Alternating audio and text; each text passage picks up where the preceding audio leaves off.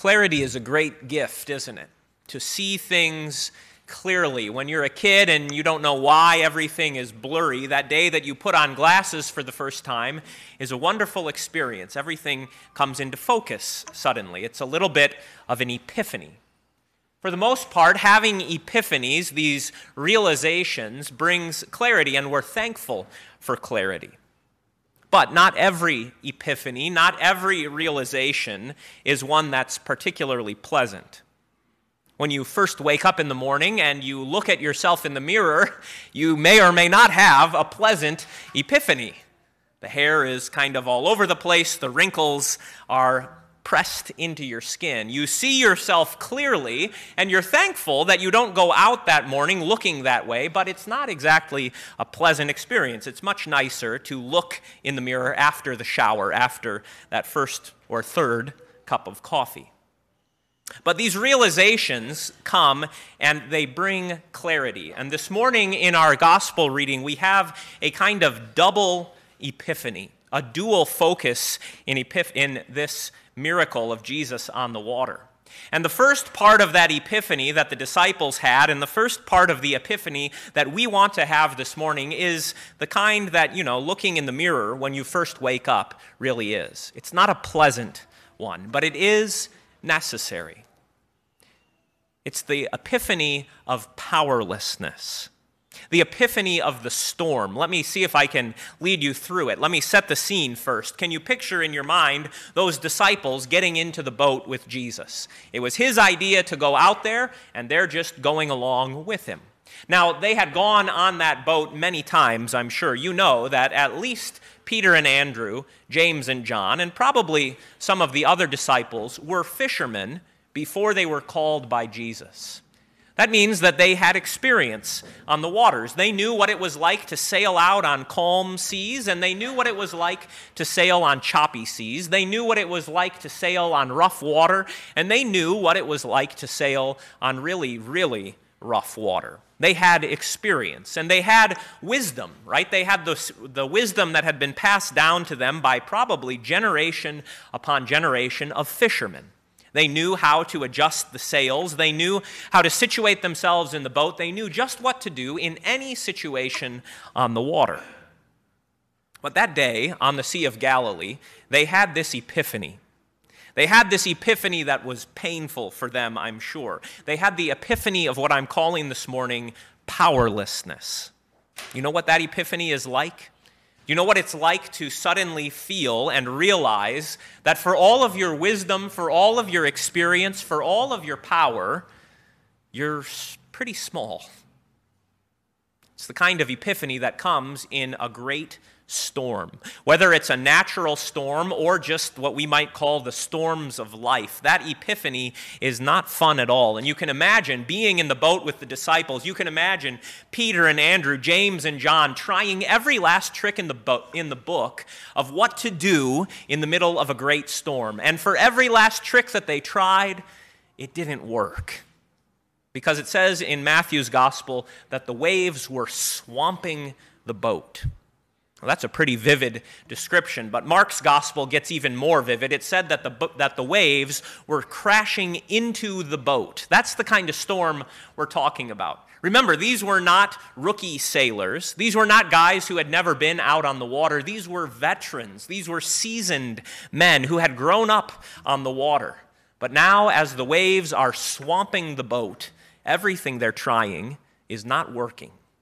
And so this realization would have set in for those disciples. The same realization that you heard about in that reading from Jonah, where the mariners start losing their minds. They start tossing things overboard, trying anything, anything, anything to stay afloat. And no matter what they tried, no matter who they prayed to, no matter what they took into their hands, no matter what kind of experience or technique they employed, nothing worked.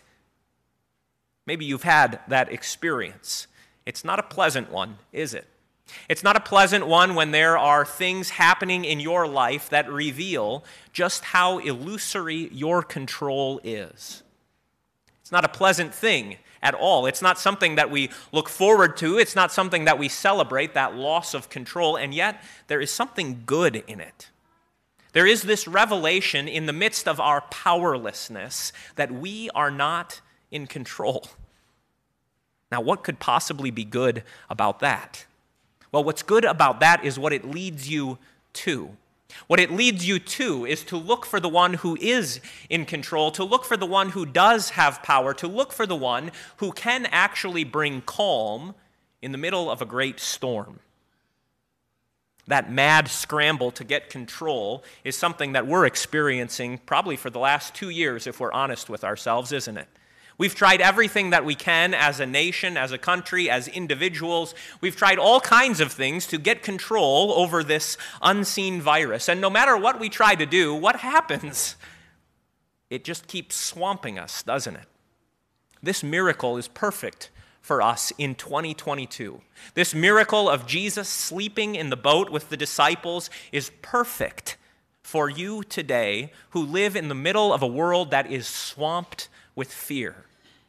I say it's perfect for you, not because it's so pleasant to go through this, but because it is important to have that initial realization, to recognize that there are things beyond our control, to recognize that there are powers at work that we cannot get a grip on. And in fact, no matter what we try to do, there are times when nothing is good enough. No amount of human wisdom, no amount of human endeavor, no amount of human power can save.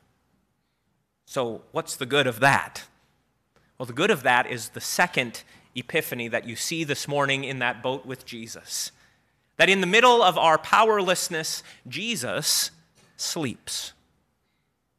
What good is that? Well, it's this wonderful contrast, isn't it?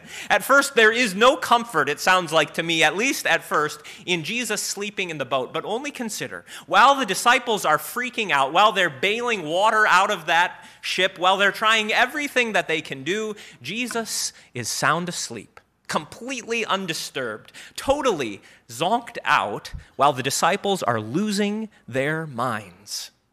We have a rule in my house that you can't freak out unless mom and dad are freaking out. It's a good rule when you have little kids because little kids worry about anything. A little noise in the night, the dark, being late for I mean, where do kids get the being late? My kids worry about being late. And if they were left to themselves, they would freak out. They would go crazy about every little thing. So we have a rule. You can't freak out unless mom and dad are freaking out. Here's the rule for Christians you can't freak out unless Jesus does. And if Jesus freaks out, well, then you can lose your mind too. But if Jesus is not freaking out, then you don't need to freak out either. And that is the comfort of Jesus sleeping in the boat. To the disciples, it's the end of the world. The storm is raging all around, the water is swamping the boat. And to Jesus, it's just white noise. It's a lullaby. He's sound asleep. And then there's this wonderful, this wonderful paradox continues because the disciples wake him up. You can imagine them freaking out. Jesus, save us, we're perishing. Uh, what is it, guys? Why are you so afraid? He's completely undisturbed by all the things that trouble them. He is completely unafraid by all of the things that strike fear and terror into the hearts of those disciples and to the things that strike fear and terror into your heart as well. Here is that double epiphany so wonderfully put. All the things that trouble you, all the things that make you worry, all the things that keep you up at night, to Jesus, they are nothing to worry about at all. To you, they're huge. To us, they are way too big. They are the end of the world as we know it. But to Jesus, it's just white noise. Ah, oh, can you see him? Why are you worried, guys? Why do you fear? Well, because Jesus, the water's coming into the boat and the wind is whipping around and we're going to go down on the ship. Oh, let me take care of that. Be still. With Jesus, at his word, all things are restored to calm.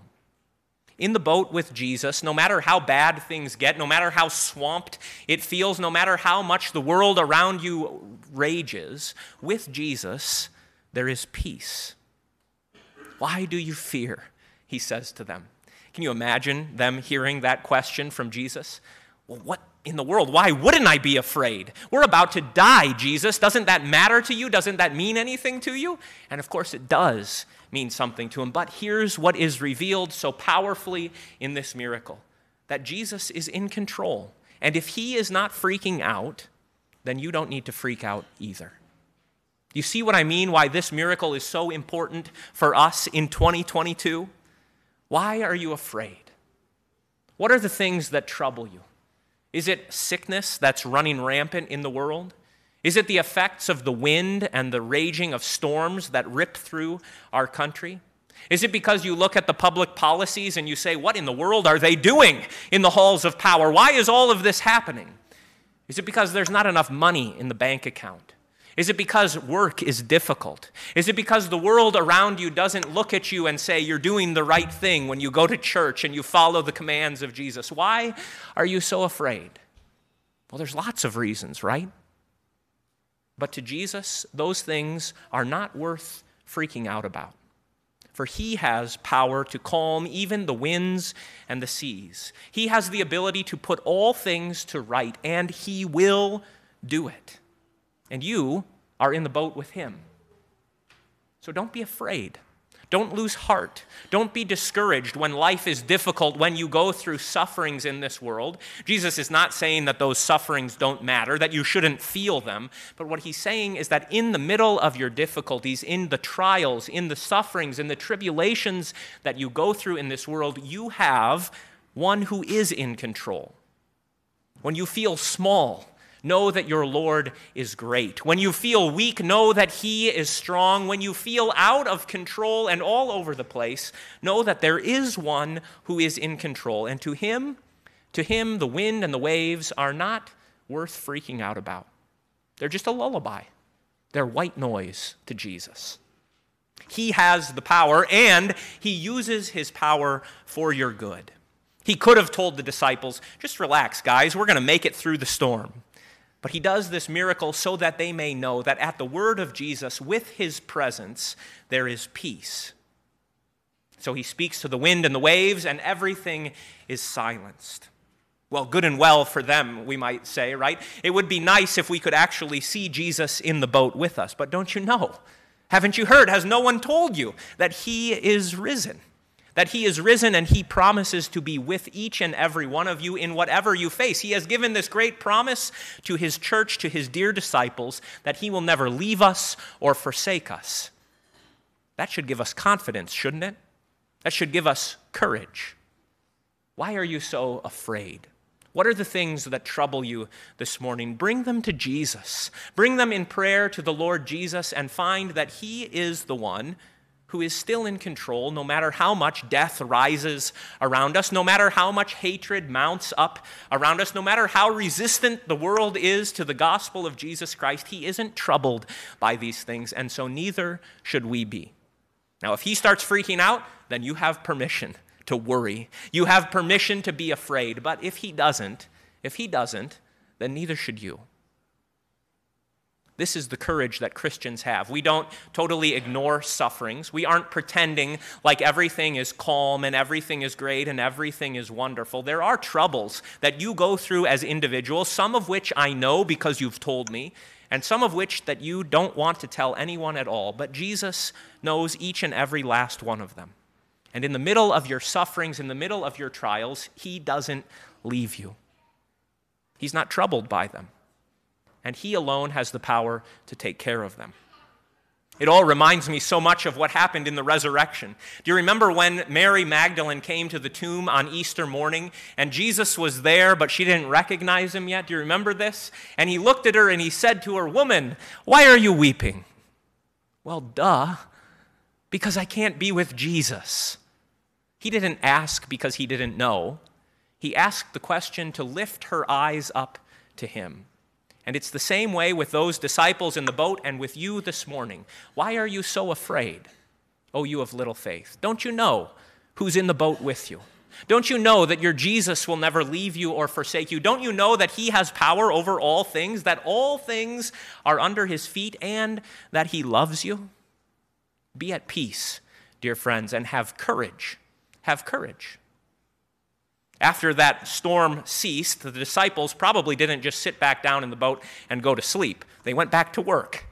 They rowed the boat, they put the sails back up, and it's the same way for us. The message of peace that comes through the forgiveness of sins, the message of peace that comes with knowing that Jesus is with you, doesn't reduce you to doing nothing, but it gives you the courage to do what you are supposed to do to follow his commands, to carry out whatever he has called you, to lead the holy life of faith in Christ and love for your neighbor, and to do so with calmness not like a six year old freaking out when the lights go out at night and there's a little noise, but like a six year old who knows that mom and dad aren't freaking out, and so I don't have to either. Picture Jesus waking up to your prayers this morning and saying to you, Why are you so afraid? I'm with you. For that message is the message that brings peace in the middle of great storms. To him be the glory now and always. Amen.